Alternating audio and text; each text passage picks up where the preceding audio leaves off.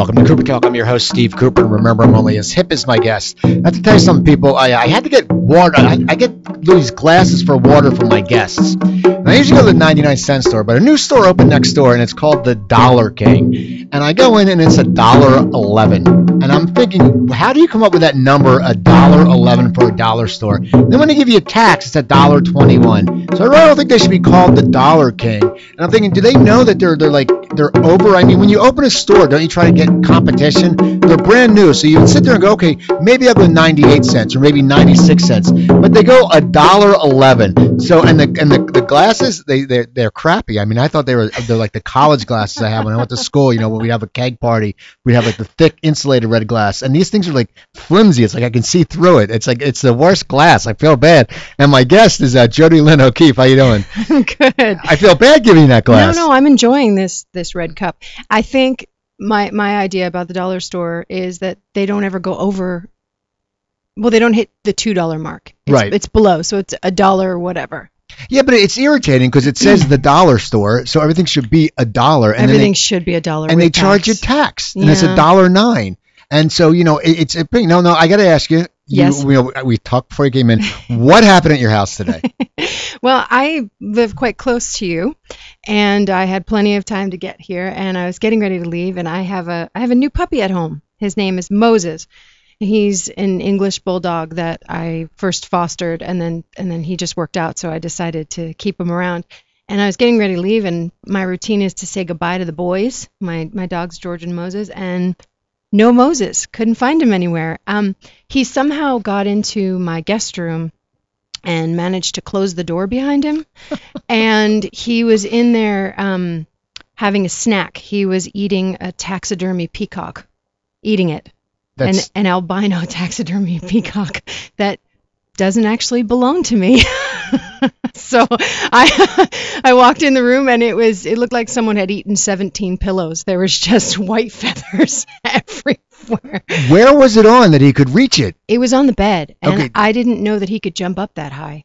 He can, especially when a bird is involved. Now, did you adopt a dog, or how did the dog? I did. Uh, now, now what happened? Because I know a lot of people adopt dogs, and, and I think it's great because so many people. Whenever you go to a pet store, it's always you always feel bad because like you know the guys like especially when they give you the hard sell like oh, I know. oh yeah hey you know this dog is older and, and older dogs don't find a home and then you're like oh my god and you spend like six hundred bucks for a beagle. I mean so so how did how did you find this dog? Uh, this dog found me. He, uh, my dog passed away. One of my. Shar-Peis passed away. Oh no, it, it was last year. Um, and I decided that I would open my house up again to fosters. So I had a couple fosters running around, and this guy just melted my heart, and he had to stay. It was it was one of the ones where I just couldn't let him go at the end. Yeah. So you have two dogs I have two now. Yes. now. Did they get along? Were they were they friendly or? Um, George tolerates Moses. He at the at the best day. Like the rest of the time, he's he's not too fond of him. but we're getting there. I think it's because George is eight and Moses is a baby, and he also hasn't been fixed yet. So there's there's quite a lot of testosterone in my house, and I don't know if George really likes that. Well, yeah, it is weird. I, I, I had an old neighbor in San Diego who he never had his collie fixed, and I took it to walk for a walk because he was out of oh, town, Oh, no. and the dog's like freaking out, and I'm like going after other dogs, and it's not my dog, so then I look like a jerk mm-hmm. because I'm trying to walk the dog, and everyone's like, "Who's this jerk with a mean dog?" And you don't want to get involved with two dogs arguing because you might get bit, Right. but it's it's a crazy thing. Well, my, he's not aggressive at all. He's just very amorous. Okay, Let's put so- it that way. So if you have legs, stay away from my house because he's gonna make love to them. So, well, I want to talk to you about your career. Okay. 'Cause- no, because you because you're um, I'm from New Jersey. oh, I, yes. I, you're from you're from down near Monmouth. You're down around the in the, the Jersey Shore, right? I'm from the Jersey Shore. I'm from a little town called Cliffwood Beach. and I grew up in Cherry Hill. Oh. Really? Yeah, and I went to Richard Stockton College, What's which up, is down near. What's yeah, see, I heard that. I was like, I was all excited. I said, Yeah. "See, I love when New Jersey people come in because I do too. it's just it's a different. Well, you you you can agree with me on this, you know, except for Chris Christie, because now we deserve to get a bad rap. you, you know, but we get a bad rap, and everyone's always like Jersey, Jersey, and no one says Jersey, Jersey. No, no one says that. Jersey. And it's such a beautiful state. I mean, you grew up near the beach, and the beaches are wonderful. They can be, yes. Um, my beach was not that wonderful. Which beach were, did you hang out at? Cliffwood Beach, which was there used to be a boardwalk. There used to be it, it used to be the place to go, um, but that was well before my time. Um, we would go to Point Pleasant for the summer. That was just 30 minutes from us. Um, my family was always in Point Pleasant, but just because the beach was prettier and there were things to do. The beach I grew up on, there you had to wear boots. Okay, so Yeah. it was sort of like okay, it's, It was like the runoff from Staten Island, and it's yeah, it's it's like okay, it was so like mind the syringes, you know. okay. well that's it. They used to always do that. They used to always have like it always cracked me up when back there like you go to a certain beach and they say 12th Street is closed. Mhm. But 14th is open, so it's like, wait, how do how does this stuff not go like To okay, 14th Street, Yeah, yeah. And, I'm like, I'm just not going to water. It's about the currents. Yeah. Yeah. so now you started modeling at a young age. I did. Now- very young. Did you all? I mean, how did you decide you wanted to model? Because it's such a. You, at eight, were you eight? I was eight. I did, I actually didn't really ever want to do it. Um, my baby cousin was a child model, but my older sister, who's 10 years older than me, she was a model who lived in Milan. She was six feet tall, naturally blonde, blue eyes, the kind of woman who walk in a room and you lose your breath, that kind of thing. And at a certain point, my parents started talking about, would do you want to try this? You know, this could be a great way to put money away for college. And with my little cousin doing it and my older sister doing it, I wanted to do everything my older sister did. Then I just said, okay, let's give this a shot.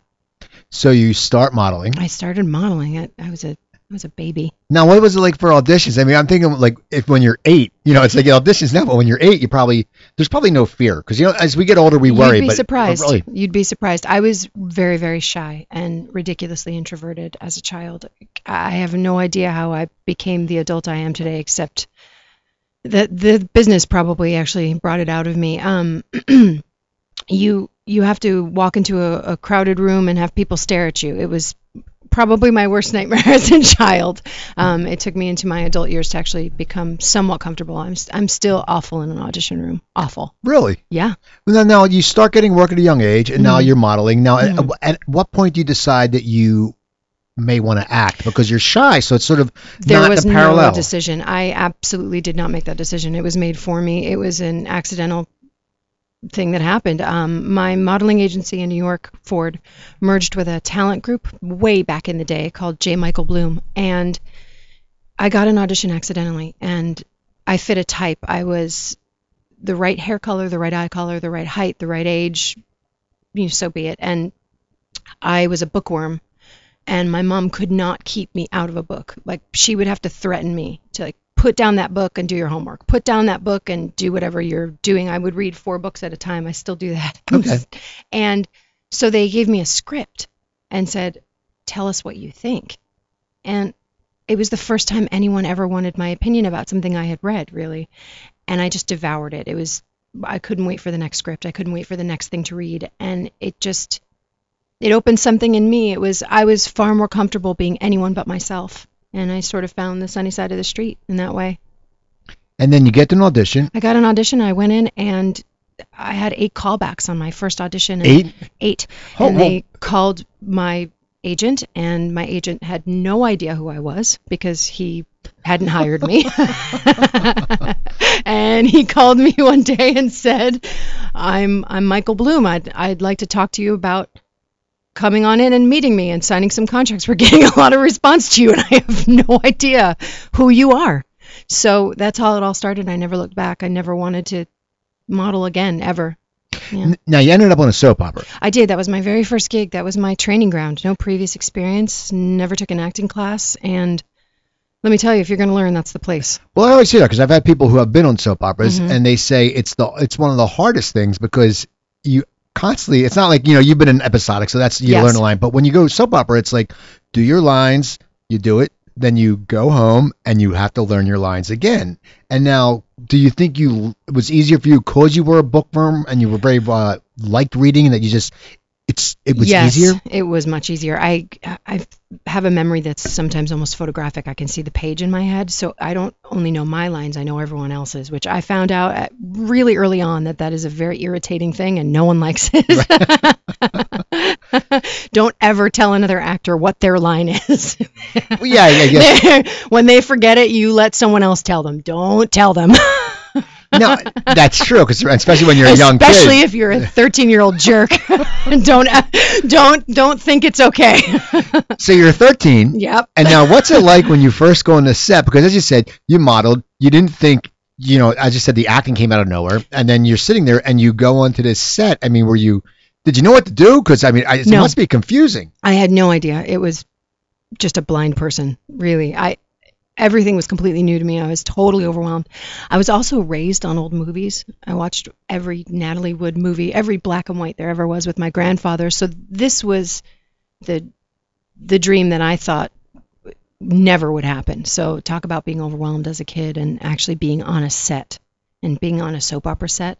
My mom watched soaps. There this was something that was in my house every day. I butterflies doesn't even describe it. It, it took a really long time for me to get used to it.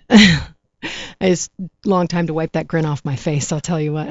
I watched Another World. You did? I did when we were actually, but um, it was before you were on. When we were in college, Oh. we used to watch soaps. And when I we was like the class, third Maggie Cory. I think. I think there were like seven total. Like this week, playing the role of Maggie Cory is. Don't you hate that? That's- they always say, you know, it's like It's you're, you're, you're watching a soap opera, and I was like playing Luke. Is, yeah. is and it's like the one day you watch, you go, that's not Luke. That's not Luke." some other guy with a bad hair. Ah, But- the magic of soaps. so now, how long? How long did you do the soap opera for? I was on a soap opera for six months. okay. So now, w- were you enjoying it, or were you getting tired of it? Because No, I loved it. I loved every minute of it. I was in Brooklyn. I was at the old NBC studios where they shot the Cosby Show. I- was across the street from what I thought was the greatest deli of all time in the world. I, I couldn't have been happier. I shot a show a day and I worked five days a week. what was your favorite sandwich at the deli? My favorite sandwich? Oh, anything with turkey on it was my favorite at the time, like turkey and peppercini. And basically, if you loaded a sandwich with everything that there was in the deli, I was happy. So now you're 13. Are people Uh, recognizing you? And, and no. what's that like? Oh, God. No, because No. I think because people watch soap opera, so they probably because the soap opera fans are, are Listen, a little bit I- crazy. I would get leave the set, go home to Jersey. There's no one recognizing me. So you're acting on that, and so now Mhm. why'd you leave the soap opera? I didn't leave the soap opera actually. We got a new executive producer came in. She was hired and she sort of systematically recast most of the roles with actors that she want that she had worked with before and that she had used before and I think there were probably four or five of us that went right away and were replaced with with people that she thought fit the role.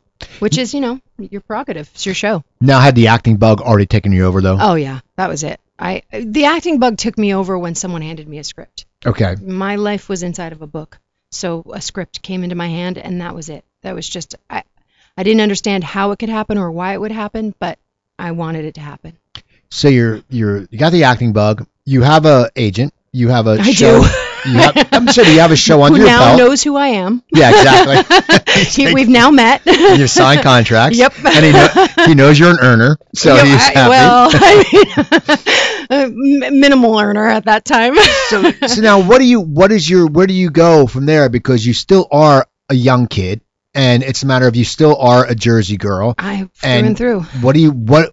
Where do you sit there in your mind? Do you sit there and go, okay, I want to go to L.A. or I want to stay in New Jersey, or what do you do? I actually didn't have much time to think about it. I was pretty blessed at the beginning of my career. Um, the soap ended, and I had an audition immediately for Nash Bridges. Okay. And um, I auditioned several times for that. And then the next thing you know, mom and I are on a plane going to Los Angeles for a screen test. And then we're so overwhelmed that we're in LA. And that night, I get a call, and they tell me to pack my bags. I'm moving to San Francisco. Now, what's that like? Because one, well, first of all, you grew up in New Jersey, and we're Yeah. used to the weather. Now, San Francisco is beautiful. The weather, though, is somewhat the fall. They have a fall. They, they sort of have, you know, it's sort of grayish most of the year. And then September, October, November is their summer. So is that somewhat overwhelming? Because you, how old were you when this happened? 15, 16, some somewhere around that neighborhood. Like, did your friends at school sit there and go, "We're gonna miss you"? I mean, because it's gotta Yeah, be, it's gotta they- be weird because you grew up with these kids, probably. I did. I did. Actually, I, I switched school, schools when I went to high school. So it was a whole new group of kids from you know, when I went to elementary school. So And did you go to St. John Vianney? I went to St. John. I read that, and I know a guy from college at Stockton, and his name was John Palanchek or something like that. But he went to St. John Vianney, and that Pavlinik, John, John and Marty Pavlinik were two guys that went to St. John Vianney. Nice, Because I was reading your bio, I'm like St. John. I haven't heard that since I was at Stockton back in like '86. right. So you moved to San Francisco. Now I it's moved to San Francisco and I finished school through the mail, if you can believe it. how how does that happen? They send you everything and um, you basically learn all the material and take a test. So do you have to give a certain time frame a day for school, or you can Yeah, at the time I did because it was mandatory. I was a minor. You know, you you have to go to school or you have to get a GED, and I wanted to finish school. So So you go to San Francisco for Nash Bridges. Now, did you think it would become a hit? I mean, because you're you're newer, you don't really know the business. I didn't know a thing. I can I say this on air? I didn't know my ass from my elbow. So you can say whatever you want. Oh, all right. It's internet. oh, what's up, You can- internet? You- it's it's played all over the country. Well, one, No, one no, station now- of one now station you've of done it. no, one, one station in Florida, I think they're actually on the radio, but but it's All fine. right. But you can say whatever you want. I am a Jersey girl, so, So I know. out. There Uh-huh. you go. So so now you go there. So you no idea what you know. You know your ass from your elbow. No, I really didn't. It was a, a whole new, exciting, amazing world. And I was just excited because I thought I was seeing the world, you know? I was from Jersey. Where have I ever, ever been? Florida. That was, you know, would go and visit the grandparents in Florida. That was the, the big escape from Jersey. So, That's a Jersey outlet. yeah, it is. So San Francisco was mind blowing. I ate my way from one end of that town to the other. Food's so good. Oh, man. I it mean- turns out I'm a foodie. Are you? Yeah, found out in San Francisco. So now you, you, you go, you go, you're a foodie, you're young, you're in a new city, and now it's a completely different kind of TV show because Mhm. of the fact that you went from a soap opera to now it's episodic and it's Yes. an hour show. And so, how do you acclimate to that? I mean, do you sit there and go, "Man, this is pretty, this is pretty easy"? You know, I can only go on the set. Well, I don't know. Easy. It's it's just different. It's not easy. Um, the soap you shoot a, a show a day, and so you're constantly shooting around the clock. There there is the nice part of shooting an episodic where if you're lucky to be part of a huge ensemble, you don't shoot every day. Sometimes you shoot every day, but you maybe only shoot a few hours a day. I, I that's the last time that happened to me, by the way. Since then, I've been I, I have 15 hour days every day. that's my thing. I work every day and and happy about it. So you're on there. The show, first season is it now? Is it? Is it? You're sure it's going to be definitely one season? Yeah, I'm thinking, you know, here we go. We'll shoot this for a year. And then it just kept on going. It was like like I said, I, I kind of hit the lottery in the beginning. I went from one job to another and I got onto a series that actually had a really great run and a fantastic cast and I grew up there. I grew up in San Francisco, which is amazing because I never thought girl from Jersey. Just never thought. Well, it, it's so it's so random. You it's you, so you random. sit Like, why you- San Francisco Yeah. of all places? You'd never think that. Because you think The- you're not, you're thinking The dream was move to Manhattan. okay, the that's dream what- was live in the city, the place I was really familiar with, possibly go to school in the city. Nope, didn't happen. Now, what's it like growing up, somewhat in the public eye? Because it was a hit, and it's like for me, you know, I, I went to high school, then I went to college, and you know, we were, and it's such a, and it's such a rebellious age, and then people can sit there and say, you know, when people go, oh, well, those, you know, some people, oh, you know, like Justin Bieber, he acts up. Well, I'm sorry, when I was that age, if I was, if I was making that kind of money, Yeah. I was sort of out of control in college. If I had people going, oh, here's millions, here's a Ferrari to drive, you're damn right I'd be doing it. Well, nobody gave me millions, but no one gave me a Ferrari, but I, I sure did act up. because how could you not? You're a kid. Now, what's it like getting recognized all of a sudden? Because you're, you're, you know, as you said, you were a shy kid, and Yeah. now all of a sudden you're on a show that's on CBS. And the difference with TV back then is there was only, you know, there's not as so many shows. So when a show gets a good rating, there's millions of people watching it. It's true. Although I, again, I was like in a strange bubble. I was in San Francisco, and I occasionally came to Los Angeles, maybe to have an audition or take a meeting. And in San Francisco, the city just kind of embraced us, and they loved us. So you just wander around and you get a hey, hey Cassidy, you know that kind of thing. There wasn't. It wasn't. It wasn't like it is now. Now things are a little bit stranger, um, especially since Prison Break. People like to grab me, which is that one always gets me. I like it when someone shakes me. Do you get to people come up and shake you? I had a woman come up to me in the street and she was smiling, so I wasn't really ready for it. and she grabbed my shoulders and she shook me and she was just smiling and she goes, "Oh, I hate you so much. You're so wonderful." So there's that. You know, I I said thank you, thank you, madam. for the firm shake. Thank you. I'm just going to continue down the street now. that, that must be scary, especially when it's someone just, I mean, people shaking you. It must well, be, with the grin too. You don't think you're going to get the shake. You, you you think someone's smiling, they might they might say something nice or shake your hand, not your shoulders. So Nash Bridges runs for five years. Yes. And so you're sitting on the show, Mhm. and you're sitting every year. After the second year, you probably knew it was going to get renewed. You know, you never know. You just don't know. You know, right before we start, they they tell you after every show has aired and not a moment before. Now, when it finally ends, Mhm. as you said, it's it must be hard because I know you probably got very close to the, the crew, and you're like a family, and you were growing up there. It, it was like my family. It certainly was. So what do you do as an actor at a young age? You're you're and it's a fragile age. Where, you know, we're we're emotional. Yeah. How do you sit there and all of a sudden go, "Wow, this is over," and and then you sit there and go, and to think you're already a, a big success because you had a sitcom. I mean, not a sitcom, a, a soap, and then Mhm. you had a, a drama. So you've done more than most actors older than you have done. So you have to be very feel very accomplished. But are you a little bit scared too because you're like, what am I going to Oh. do now? out of my wits. And then I got told I had to come to Los Angeles, and I thought, what fresh hell is this? I have to move to LA? Gah! Being from the East Coast, you hear you're going to Los Angeles, your world is over. You know, you just like the land of eternal sunshine and driving. I, you know, and the funny is, I always say, but the problem with the driving is, you know, everyone gives New Jersey people a hard time about driving. New Jersey people do drive crazy, but they know how to drive. Yes, they do. Out here, people do not know how to drive. I live in Burbank, and I swear to God, no one uses their blinker. No. They're all on their cell phone. No, I, I'm telling you, it's like every day there's three things that get me. No blinker, you're on your cell phone, and my personal favorite, the pull out and die. Which Cut is- me off, and then don't accelerate.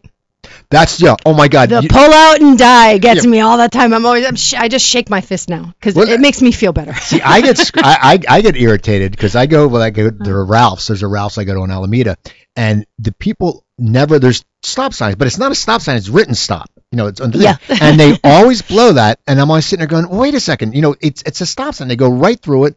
And what pisses me off is the people that sit there and they want the second person. You let one person go in, and then the second person wants to get in, and you're like, I can't do that. Also, I miss the light. One at a time, guys. One at a time. Everyone take your turn. Yeah. Now you never, but growing up, you never, so you never got to drive the traffic circles in New Jersey. no, but I'm driving them now. Trust me. I, I was just there for the holiday, and um, I every time I hit another roundabout, I thought this will never end.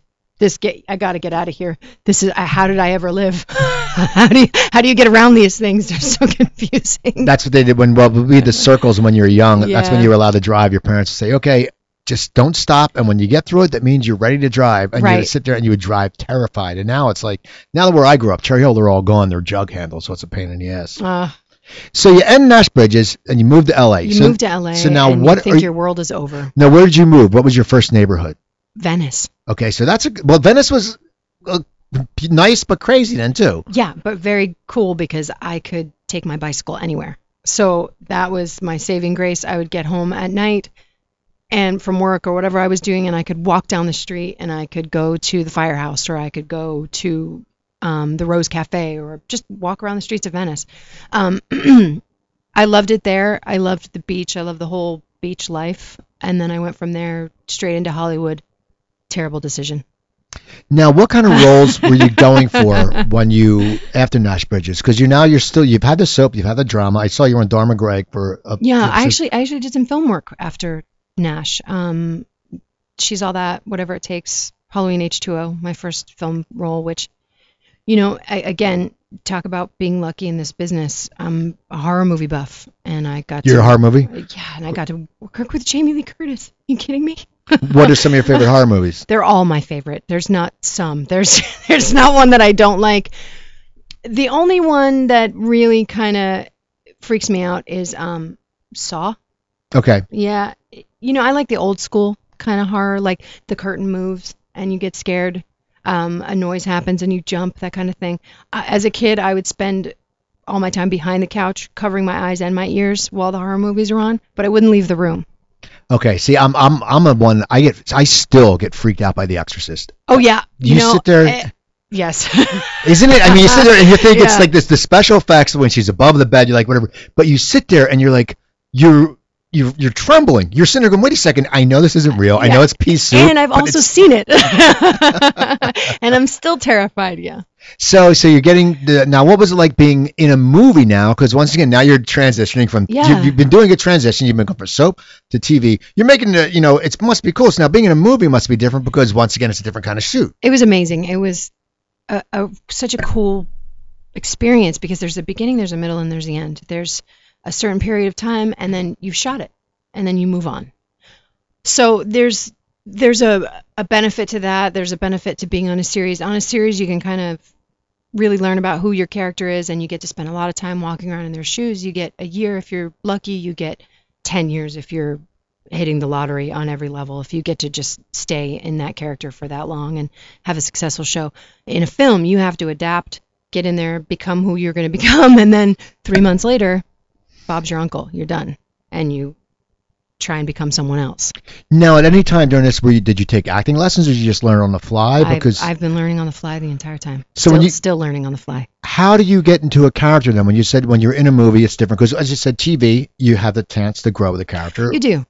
But- well, you know, I I really do believe that there are all of these characters inside all of us. They that's who people are. We just we have so many different sides to us. So you just have to find a place in yourself where you can relate. You might not always agree, but you can relate. And then especially like with the woman I played in Prison Break, you know, a lot of people walk around and say, "Oh, I could kill that person."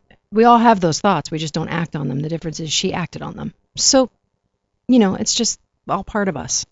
That's my theory anyway. It, it- so far, it ain't broken, so I'm not going to try and Hey, fix it. hey, you know, you've, you've been working forever, so it- it's working good. I mean, that's what I'm saying. And also, like I told you, it was so much more comfortable for me to be anyone but me. I I was so so horribly painfully shy and non-confrontational and afraid in the world, and it just being someone else allowed me to not be those things. Yeah, well, no, but you've changed now, but you're not. Yeah, now, yeah. now how long did it take you to change that? Just to sit there, did you feel like you grew into your skin? Or, I did. I absolutely figured out who I was by being other people. But that's good though. Yeah. And now you're you, Now I'm me. and you're happy, and then you can still play other people. Yeah. So and it's still it's still the most fun thing in the world to play other people. so now, when you were in Dharma Greg, what was it like doing a sitcom? Oh, because you had you, it's such a different, and that was such a great sitcom. But it was, I mean, what's it like? All of a sudden now it's a sitcom, and once again it's a 30 minute. You're, I mean, you're bouncing around. well, I don't know if you you because we've just met, but if I can fall on my face and make someone laugh, I'm my happiest. So they finally gave the clown a shot at being funny, and um, greatest experience of my life. I actually wake up in the morning with the dream of doing another sitcom every day. Do you? I do. I know it. That that's the ultimate. That's the end game. That's weekly live audience, funny, fun times. And Chuck Lorre, anytime he asks me to do anything, I'm there Well, he's. I mean, that guy. in a flash. I mean, in a flash. I mean, yeah, it's Chuck Lorre. I mean, It's Chuck there, Lorre. It's like you sit there and you go, okay, CBS, you can thank your number one ratings because of him. Yeah, it's, And- it's all due to him. So now, as you're going through your career, I noticed that later you were on a show called The Evidence, Mhm. and now you played an officer. Yes. Now, so what's it like? You're, I mean, you think, I mean, it always fascinates me, like someone like you, you started at 13. Okay, they sit there, then you play, and then she's all that, you know, you're a certain age, and then all of a sudden, now you're a police officer, and it must be, as an actor, that must be great because you're really, you're growing up on screen, and they're not sitting there going, okay, you know what, we're going to make her still play these roles. They let you be a cop. What's it like being a cop? It's so much fun. It's it's everything. You know, you you have to um you have to learn how to handle weapons. You have to do a lot of stunt work. It's just fun. It's just a whole nother thing that I get to sink my teeth into. And I, I find that um people really want me to hold a gun. Any reason why? I, you know, I don't know. it's been since the since the beginning. They're like, "Hey, give that tall girl a gun." I I don't know what it is. I'm either the bad guy or the cop, but somehow I'm always holding a weapon. Usually a really awkward large one. Now, have you have you shot a gun in real life? I, I had to. I, I had to Everything- learn how to do it. So what do they do? What is the training for that? I mean, they sit there and they go, okay, because I know there's a shooting range in Burbank, which is weird. It's in the middle of like, I can go to Costco. I oh, can go I to the can go to the shooting shooting range. range. That's exactly what you have to do. You have to you have to learn how to fire weapons. I mean, thankfully, I shoot a lot of blanks because guns actually scare the hell out of me. Why do they scare you? They're scary things. They're in the wrong hands. look what can happen. I, I should never have a gun, like a real gun. I should never have a gun. I trip over my own feet walking down the street. You should never put a firearm in my hands. Well, that makes sense. You One with a blank, no problem. Okay. so now, as you're acting, so let's you know it's it's, it's good because you know at least but you like to make people laugh. So if you have a blank and you trip, that that would be a very good It's sketch. happened many times, sir. I fell face down in the street in San Francisco with a gun in my hand. See, that's something. that- and see, now you laughed at. Now, are you are you one of those people? Have you ever walked into a glass door? It's 20 times. And isn't it awful? One time I knocked myself out. No, no. Tell me. I want to hear about this. I I was leaving a hair salon. It was a salon I'd been to a million times. It was where I always got my hair cut. Um, and they put in new doors, and the new doors had gone up, and they even mentioned it to me, but they had yet to put the logo of the salon on the door, and someone had just cleaned the doors. You couldn't see them. They were floor to ceiling glass. I was getting ready to leave. I turned around to say goodbye to my friends at Privé at the time on Beverly and I walked headlong into the glass and I was down on the ground. I was out. I hit my head so hard. uh, Gone. The worst thing. And well, the thing is, the worst thing is when you think about it. When you when you run into a door. Yeah. Now we all we wake. You know, you probably woke up and went, and you probably said to yourself, if I had seen someone else do that, I probably would have laughed. 'Cause- I have a problem with that. I laugh and I also point. I get this from my mother. Um, she laughs and points. It's a nervous reaction. It happens. I can't help myself. But if you're in my presence and you fall down, probably we're not going to be friends at the end because a lot of people get offended by that. I think including my father, who at a certain point turned to both, both my mother and I and said, "You're both assholes." Well, it's funny. There's something funny about it. I, I remember in college, I was going to this bar and I was a little tipsy because it was college and it was icy out and I slipped and I fell right on my ass. And then I thought it was funny. I got up and it happened like three times. and to, it happened to me. Now, if I saw someone else, I probably would have been hunched over laughing so hard. But to me, it was funny because just stuff like that can be funny. yes, um, I was walking down the street in San Francisco with my mom and my sister. They had come to visit me, and I was on set, and they had given me probably a 30 minute break, and they said, "Don't go too far. If you just want to go just down the block." And grab something to eat with your family. That's fine as long as you're. You can walk right back if we need you because they were still. It wasn't a lunch break. They were still shooting. I just happened to not be part of that setup, so they said, "Don't take off your wardrobe." Well, I was dressed like a hooker, and I went walking down the street with my mom and my sister, and my heel went into a tree grate, and it catapulted me forward, and so the my open-toed shoes, my toes went into the tree grate, and I was face down in the street with my very short skirt up. So I was bare-assed, face down, San Francisco street, toes stuck in the grate, and my mom and my sister are laughing so hard that they can't help me. They literally they're laughing and pointing in the street, and I'm just quietly going, "Please, guys, somebody just pull my toes out of the grate, please, or cover my ass, one or the other. Uh, You take your pick." And and the laughing, that's New Jersey in them because that's the you stuff know, we laugh about. that's the stuff we laugh about. By the way, I was laughing too, but it took them a good few minutes to get a hold of themselves in order to help me out of the tree grate. So now your career's going along great.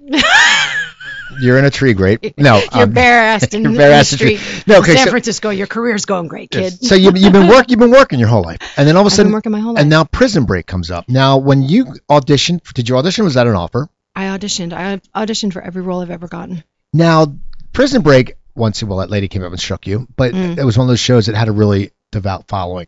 Now, what did you think when you read for the role, and were you sitting there going, "This show is going to be impactful and people are going to love it"? Because it must be hard because you've been on a lot of shows Mhm. and you can never tell. Because there's probably some shows you read for and you went, "This is going to be the best show ever," and you go, and the then hell? they shoot the pilot and then they throw it in the can and you never see it. That's happened to me so many times. This show, I was a huge fan of this show. So you want to talk about blowing it on your first audition. I mean, I I don't think I could have been more nervous. It was everything to me. I was th- probably the number one Prison Break fan at the time. so I, I don't know why they brought me back. I'm not entirely sure. Well, they saw something in that room that first time, but then eventually I sort of felt like I got I got it together, and I um I feel like I did a good job, and I, and ultimately after you know so many auditions and then the screen testing, uh, they decided that I was the one. Now, why do you think? I mean, did you think you blew it because you were such a fan of it? I yeah. mean, oh no, I I was more nervous than I've ever been for any single audition ever because I wanted it so badly. So do you? I mean, it's just. Do you think it came across that first day, or do you think they may have thought that okay, you know, she's a little nervous. They know your record. You're a pro. I'm sure they knew I was nervous. I'm, I don't think I couldn't I could have hidden it. I really don't. Um, and then on top of it, my audition piece was an old script from the show that had actually already been shot, and I was reading the part of Mahone. There was no Susan B. Anthony. There was no Gretchen. There was no. They gave me a different. They gave me a man's role to read and to you see if I could pull off the part of an assassin because Mahone was one of the bad guys. and you had known that role though, because you knew the show. Oh, did I ever? So you you had it. So you must have been like, wow, with your photographic memory and watching the show, you must have been like, I I'm gonna I'm gonna nail this. well, no, I actually I was quaking in my boots Why? Because I was a fan. Yeah, but you knew it. You- Listen, when I got the job and they sent me to go and shoot, the first two weeks of that of shooting, the director would have to come up to me and tell me to wipe the shit eating grin off my face because it was not scary. He was like, "Look, "Okay, you have to stop smiling because you you you have to kill this person and you have to stop smiling." And I I can remember distinctly saying, "But that's Michael Scofield." I could still to this day. I was just in Vancouver. I was shooting Lucifer and next door to Lucifer, I mean, on the same set is Legends of Tomorrow. And my buddies, Dominic and Wentworth, are over there. And I still, uh, it's still Michael Scofield to me. I'm sorry. It still is. I still have a hard time. I went over there and I like, Went, it's so nice to see you. And it's like, hey, Michael. Hi, how you doing, Michael? So at what point in this show, because you're such a big fan, when do you start to actually get over the whole fascination and the nervousness? Because I'm sure you were probably sitting there the scenes with these characters that you love. It must be Yeah. as you know. w- At what point did you start getting over that? Going, okay, you know what? I gotta, I gotta, I gotta put my my foot down and really concentrate on this stuff. Well, it, it, happened immediately. I mean, I I was so happy to be there um, that it just I sunk my teeth in right away. I'm pr- I'm pretty proud of that show. I'm pretty proud of being the bad guy and and what I did. I I was so in love with all of it. um, so once I got I got stopped smiling. Um, but I was I was working hard every night. Trust me. I was I was trying to be the best terrifying bad guy I could be. Now, when you have a crowd Mm. of viewers that are, as I said, are devout, they're sort of like the Prison Break people, or sort of like Mhm. I would say, like sort of like the Star Trek people, or the Sopranos It's people. amazing. They're very. What's it like for you? Because you've been acting, as you said, you know, when you were younger, you were in San Francisco. No one really noticed you because it was San Francisco. Yeah. Now you're on the show, and the masses don't watch it, but the people who watch it, first of all, I've heard in a role like that, when you have fans like that, they learn everything else you've ever done. I, I've, it's they It's, sit yes, there. they do. So what's that like for you when all of a sudden people probably know your career more than you do? It must be it must be strange for you. It just must be great, but it must be sort of like, wait, how did you know that? it's surreal. It's it's very bizarre when someone can recite your entire resume back to you. Um, I, I think it's so it's so amazing though. It's it's one of the most flattering things because if someone falls in love with one character, then they want to know everything else you've done. Like you said, it's it's it's amazing when they start to look back, and it's also really cool when new generations of kids start to watch things. Yeah, I I get young girls come up to me in the street all the time because of She's All That.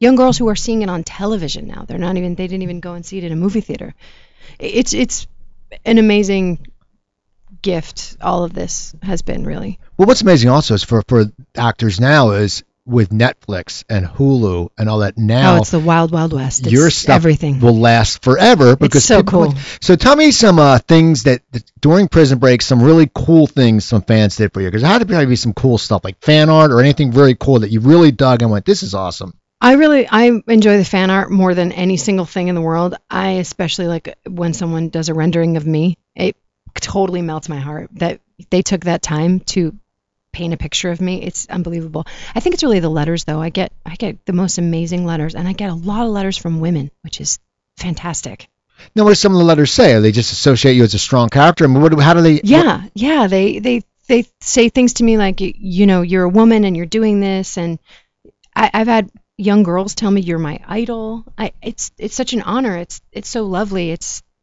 you know when i was a kid watching old movies what what i wouldn't have given to been able to write a letter to natalie wood you know Now, do you think also because of the influx of social media that it's it makes it easier for your I mean, it makes it easier for your fans to get in touch with you? So that must be great. But also, where the where the happiness comes, there's also there's a lot of jerks on the internet. You There's know, a it's lot scary. of It's a very scary place. Um, I have never been a real big fan of social media. I'm learning. It's new for me, but I seem to get well at the beginning when I first started. I I seem to get a, a quite a few people who um, had a lot of really not nice things to say immediately.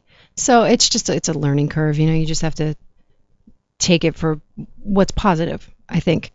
Well, I, I would think also. I, I always think that you know when they say the bad stuff, most of those people are jerks. Let's get real. And you- they're if- just trying to get a rise out of you. Yeah, It's the other thing. if you're going to sit there, I mean, who's I, I see some of the stuff people tweet at people, and I go, first of all, I wouldn't say that to someone I hate. And Yeah. I mean, I wouldn't sit there. I mean, I could be in an argument with my girlfriend, and I would never say the stuff. I, don't- I don't say anything mean to her when I'm in an argument, but I'm just saying, you know, that it's just it's amazing that people say stuff and they think that it doesn't get noticed. But the funny thing is, you know, people are just getting tired of it.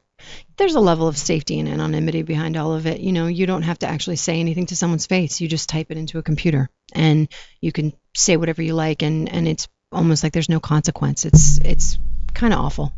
Now, so Prison Break's done, Mhm. and you're sitting there, and people are recognizing you. You have these devout fans. Now, are you? Do you do any of those uh, conventions? I did not. Because it's I didn't even I didn't even know about it. And honestly, that was at the point where I realized social media was happening, like afterward, which is so funny. I, I feel like I missed the boat. I'm like the generation who is not really great with my computer and doesn't know what social media is. And yet my 14 year old niece can reprogram my phone in two seconds flat and knows everything about social media. Do you tweet?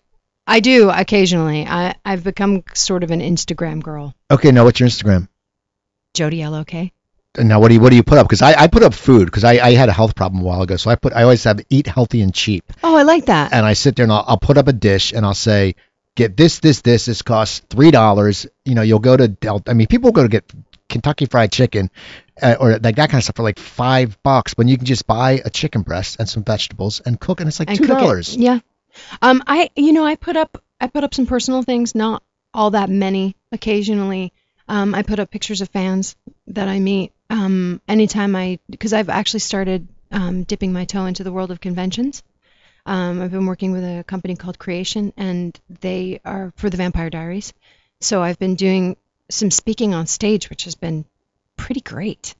Um, and it's all women. It's all women asking me questions about every single thing I've ever done and and how I feel about my body and how I feel about my weight and that kind of thing. So my my social media has become. There was a, a young girl I met. Um, her name was Maddie. She's 13 and so happy to meet me. Like that, I was the one person that she wanted to meet. So that's really what my social media has become about. It's like happy moments, things having to do with work, fans, usually a picture or two of my dogs, that kind of thing. Um, and then I keep the rest of my personal life personal. It's, You should. I, I, it- I, it's mine. I don't. I- There has to be something that belongs to me. oh yeah, it You know, has. I- I mean, it's it's it's something that you're right. It's, your personal to, life. It's hard to explain that to people because they sometimes think that they have the right to know everything. But there's got to be something left for me. Oh yeah. So now now after Prison Break, you do Two and a Half Men. Yes, I do. Now, what's that? What's that like? Because that was that was such a huge comedy, and it was. It, I mean, I'll be honest. You know, some people go, "Oh, it was rude." I, I thought it was funny. I, th- I think know it was hysterical. Again, living the dream. That's all I can tell you is that I loved every single thing about that show, and I got to be a part of it. And it's my friend Chuck Lorre again. Now, how did you did you feel that you got the comedy chops? Because it's completely different because it's in front of a live audience, and I know you've spoken and stuff like that. Now you speak at these conventions, but you have to get the laughs, and you have to. And it, there, there's chops in comedy. do you feel you were growing the comedy chops? Did you know what was going on? I, I feel like I do. I feel like that's the closest to my personality that I've ever really gotten. You know, is um that's kind of how I am all the time. Now you said the Vampire Diaries. It's it, I'll tell you though, it's the hardest thing I've ever done. why okay we'll get to vampire diaries but why do you think comedy because i used to do stand-up comedy i did it for years and i know it's hard but it was natural after a while but why do you think it's so hard Well, it's a whole different rhythm that you have to learn, and it's very specific, and it's and it's really hard to make people laugh at the same joke 17 times. right You get them the first three, and then after that, studio audience starts to fall off. You know, um, and it's just it it's a completely different rhythm to learn, and it's it's it's just a whole. It's the most. It's so opposite from anything I'd ever done. Um, Still my favorite. Gonna say We're gonna we're gonna get you a sitcom. I'm telling you, Oh, I, I, I see a sitcom in the future. Okay. You know, and that- that's your PR guy's gonna help you with that. He's uh, Peter's Peter's Peter's got to know some people, some sitcom writers. You gotta get a sitcom part. I'm telling you, don't come on. It's Look, like he's just shaking his head. He's He's, like, "Oh God, here we go." a whole, whole new interview circuit Yeah. to do. So now the Vampire Diaries comes Yes. along, and now it's amazing. Like when I was a kid, vampires like Count Chocula was a big serial, but vampires weren't huge. But now there's so many, there's so much thing in vampires. Where you liking horror movies, you must have been excited to be in a show that dealt with vampires. I was, and I'll tell you the other reason I was excited is my older sister called me up and she said, "Finally, finally, you're doing something I like." What the hell's that? And I said, 23 years later, this is the one, this one, and she doesn't miss an episode. So between her and my niece, I got everybody covered now. So that's that's that's uh, yeah. Come on, you got your sister's. She's got to be. I mean, I'm sure she's proud of you, but that's she didn't like some of the other shows. She didn't like Prison Break. You must. How as a sister can you sit there and go, I love the show? You got to look at her and go, What are you crazy? you Listen, don't like different Prison Break? strokes for different folks. Vampire Diaries is her jam. Okay. What are you gonna do? she likes a vampire boy. I, I cannot blame her. Have you seen those boys? They are it's handsome. a dirty job. Somebody's got to do it. I had to stand on set with them for a full year. So what's it like working with these handsome guys? Because you said the guys in Prison Break were handsome. Hey, Charlie Sheen wasn't a bad looking guy. No, he wasn't. You know, I mean, a little crazy, but not a bad. And then the vampires. What's? I mean, you must sit there and just sit there and go, Wow, I'm getting paid for this. This is great. Yeah, that's what happens to me when I go to work. I'm like, they're paying me for this. I get paid. I get I have to I have to look at you all day long. yeah, I told you it's a dirty job. Somebody's got to do it. I have to look at beautiful women and beautiful men all day long. So now the Vampire Diaries. Yep. What is that like? Because that's a whole new now. Now you because you're totally recycling your Oh, crowd so- bases. You you so go from. Prison Break to the Vampire, and and they're also another group of people. It's a whole other world. they're a It's little crazier than Prison Break people because they're vampire people. they're I don't know if they're crazier. I just know that they're dedicated. I'll tell you that. I for me it changed everything. It's it was a whole new world of fan. It was a whole new world of social media. It was a whole new world of everything. I mean, I say this in the best possible way, rabid fans. And I and I mean like thank goodness for them. It's it's fantastic. They know everything, they've seen everything, they know everything you've ever done, and they love every single thing about the show. Now, how do you interact with them? Because you know you said you're a little bit claustrophobic. So if, if you're out somewhere, do they ever gather around you, and how do you handle that? Because anyone, I mean, that's a different. I mean, you've been in the public eye for your whole life, but that must just be something that you're sitting there, and I'm sure, and I've heard, you know, especially kids and teenagers, you know, they're the fans that sit there and.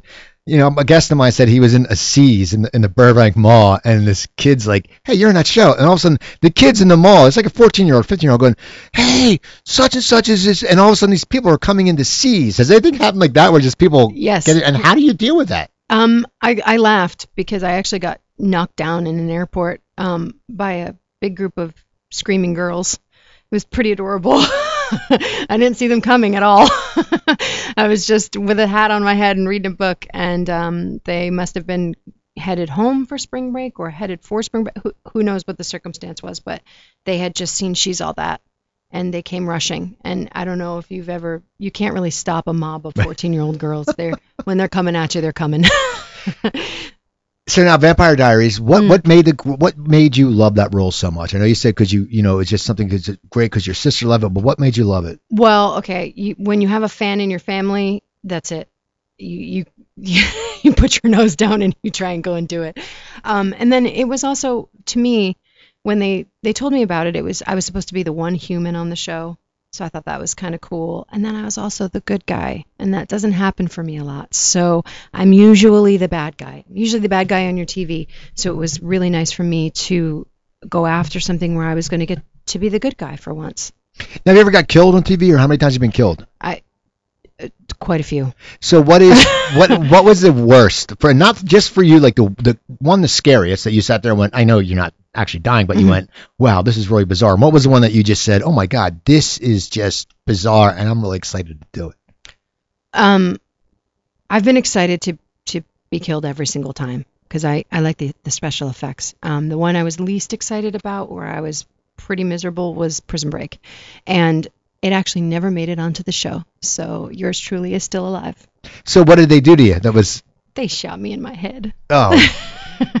now, now, now, did, have you ever, did the squibs ever hurt? Yes, I I have made a ton of also really terrible movies and bad other things, and um, sometimes things have gone wrong, and the squibs will slide off the the pack that they're on and actually explode on your skin. That happened to me twice. Now, what's your favorite your favorite death scene you've been in? Halloween H2O, favorite of all time, hands down. I was tortured and then hung from a um, a light bulb in a in a closet. So they hung you. No, no. I mean that must but they be. stabbed me a lot first. But now, now the stabbing though. I mean, it, they, it's not a real knife. So I mean, sit there. But how do you sit there and react to that? Because it's like when they keep stabbing you after a while, you Have gotta. you have you seen one of those knives? Yeah, but I mean, it's. I guess you're. Uh, I also am afraid of blood. okay. and there was a, a great deal of fake blood on my body. And you're So afraid of it. There was a lot of terror happening there for me. And the the gentleman who was playing Michael Myers never took that mask off, not once. See, that would scare me. It scared the crap out of me. He would be lurking around on set in the shadows behind us while we were shooting other things. He was as creepy as they get. And by the way, he didn't take it off until the very end. It turned out it was a friend of mine. So I was even more mad. So now, now you're also on Hit the Floor. I am. I'm doing hit the floor. Okay, so now, now that's once again a different role. I mean, you're you're- really different. So what's your role in Hit the Floor? Hit the Floor is um I'm gonna go ahead and say it. It's like a grown up version of Taylor Vaughan from She's All That. It's like what happened to Taylor when she got into her 30s. Um, this woman is an actress. She was a, a, a apparently a superstar. She had a high profile marriage to Pete Davenport, who was a famous basketball player. So they were a little bit of Hollywood royalty. And now they're not so much anymore. He's the coach of the team, and her movie career has failed, and she's still desperately in love with her ex-husband and she's all of the cliches that I could come up with for an actress. Now, what is that like? I mean, when you think about it, you said it's like a character you played all grown up. That must be full circle almost. It must be, be very for you. It must be like a, a, It's- good, it's a great role. it's very satisfying, I'll tell you that. I get to flounce around all day long and and make people miserable and in, in a very funny way. Now, do you pull from the old character from She's All That? Do you pull from that when you're doing this to sit there and go, I want to play it like that, or you just play it how the script goes? no, I, I you know, I, I actually play it from a lot of examples in my life. I we we've we all know Lionel. Everyone's met her. there's little pieces from people I've met and known my whole life, and then there's little pieces of me in there too. So now you also did an episode of Lucifer. Yes, Now so that, fun. that must be cool because you get to hang with the devil. Yeah, you get to hang with the devil, and then And I and I got to meet Lauren German, who is ridiculously beautiful and fantastically funny, and we have pretty much the same sense of humor and so many friends in common. It was great. It was just it was a real departure for me. And the devil is a handsome guy in that show too. And he's a handsome gentleman. you guys, you got the life. I'm telling you you. know, you know, So now, now earlier you said you're a foodie. I am. Now, now, what are some of your favorite places to eat in Burbank or in the LA area? Oh God, now this is rough. Okay, I'm a big sushi fan.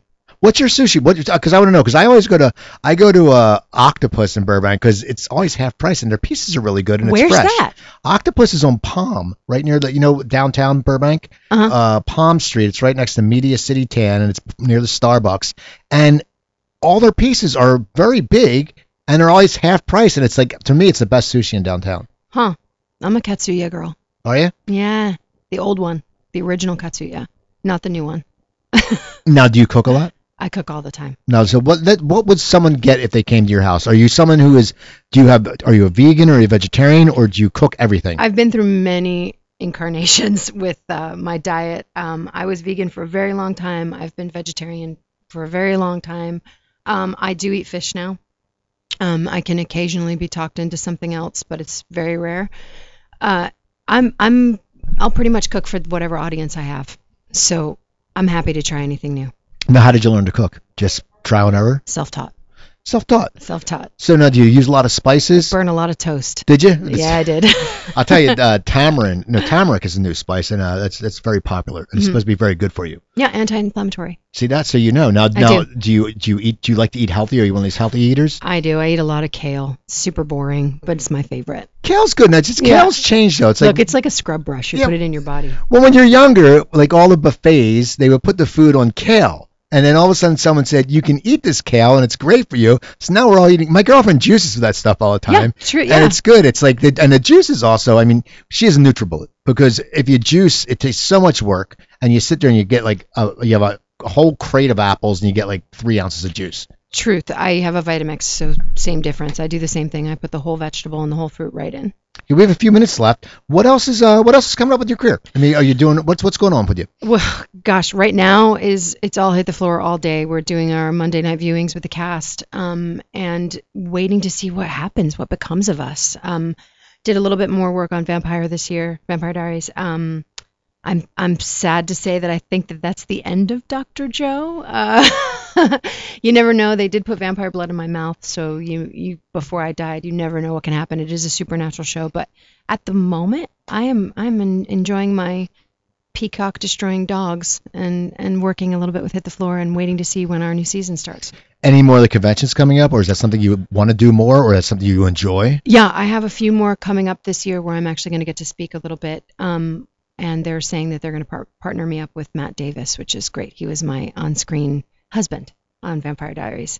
How great is that? I mean, you sit there and it must be great because when you go speak, it's the people seem to want to know more than just the show. They want to know about you, and you seem to be becoming a role model, which you must embrace because for any woman or any guy to be a role model must be just a great feeling, and you can make such a difference to young women because now you know and young kids because the kids now are punks. And you, and you no I mean seriously they're different. I mean we were different you know we Yeah. were we were behaved but it must Yeah, be we great. I mean seriously you think about it you we could run around we didn't play a lot of video games but ha- that must be very invigorating to you to sit there and actually be considered a role model and talk to these people and have them ask questions about you and your body and what you think. That must be an awesome feeling. It's it's actually one of the most satisfying feelings that there is. There was a, a woman who had asked me a question about um, my weight and about my what what I do and and I talked to her kind of candidly about um, how my weight has flip flopped, you know, 30 pounds here and there, like a not like a couple pound gain, but I've been sort of every different size that there is, and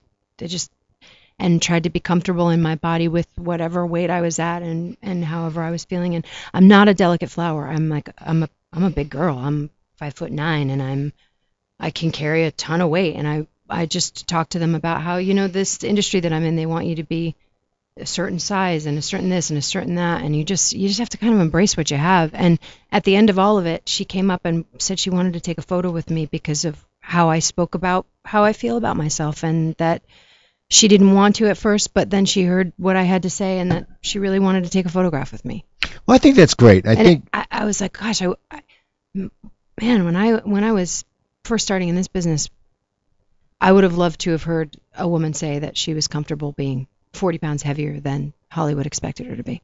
And it's good that you're fighting that thing because it's it's and it's changing I think the curve is coming up It's changing so much. It's really different now. and that must be From great the time that I came up and I started when it was like, you know, you need to be 90 pounds. so did you it's ever different. Yeah, you must sit there and go, man. And- And first of all, it's like you must feel good that you can actually be yourself. And you Yeah. and, and and the thing is, you've been yourself, and you've your career has lasted forever, and you've constantly worked, and you've been able to be yourself and actually grow more to yourself. So you must be very proud of yourself. I'm I'm pretty proud about that, I'll tell you. yeah, it's it's a nice feeling. It's um just being able to walk around in my own shoes and feel comfortable. It's it's the best gift all of this has given me. See, that's great. Well, you know, I, I want to thank you for coming on. Um, I'm glad. I know you're out of town a lot, and I'm Mhm. glad you could take the time and uh, come in. And, and your wonderful PR man, Peter, there, who's been sitting there the whole time. and We're- he's, he's We're blushing just gonna now. call him Quiet Pete because No, he doesn't you- have a lot to say today, does he? it's all right. No, we were talking before, but he's here. He doesn't want. So, uh, so, so, Pete, give her her so, give us, give us, talking to her microphone and give her social media stuff. Oh, he doesn't want to. All right. You have to. Just no, don't, no, Pete. Okay, no, Joe, no, Jodi Lyn, don't worry. He, he's shy. It's all right. It was Guys, only one line, Peter. Peter Come got on. shy. He did. Oh, now he's never gonna book another client from you guys because he said that damn Cooper. Anyway, Instagram. He's just never gonna come with me anywhere ever again. so what's what's your Instagram again? At Jodi L O K J O D I L O K. and you you put a lot of stuff up there. I do, Stuff. and then my Twitter is Jodi Lyn underscore O'Keefe. But I have a little verification mark next to both of those, so you'll know it's me. So people go find her, go follow her, you know, because it's something. You know, know, you gotta follow people from Jersey. You gotta me- follow people from Exactly. Jersey. Follow me on Twitter at Cooper Talk. Remember, every every time there's a uh, debate, I tweet the hell out of it because I just I love to do it. Uh, go to my go to my website coopertalk.net. I have uh, 485 episodes up there. You can check them all out. You can also send me an email at cooper at coopertalk.net. If you go to iTunes or Stitcher, you can type in one word Cooper Talk because for some reason if you do two words, Anderson Cooper Shows comes up. But so you do one word Cooper Talk and you find me there. And my other website, you know, means a lot to me. Go to stopthesalt.com. You remember when I had that heart problem a few years ago and was in the hospital for five days? When I got out, I changed my diet. I decided, you know what? I got to eat healthy. I want to live. So there's 120 recipes and they're all easy. I mean, they're low sodium, they're easy to make. No pictures, because people get intimidated by pictures. So there's no pictures, and there's no big list of ingredients. So if you don't have cumin in the house, don't worry, I have nothing with cumin. You sit there, you make it, you'll feel healthy, and you can buy it at stopthesalt.com. You can buy it at Barnes & Noble or Amazon.com, but if you buy it at stopthesalt.com, I make more money. So that's all about it. Me making more money. So please follow Jodi Lyn. Send her something nice. Say something nice. Go to IMDb. Look at her work. Go to Hulu and Netflix and check all her stuff. And that's about it. I'm Steve Cooper. I'm only as hip as my guest. Don't forget, drink your water, eat your vegetables, take your vitamins, and I will talk to you guys next week.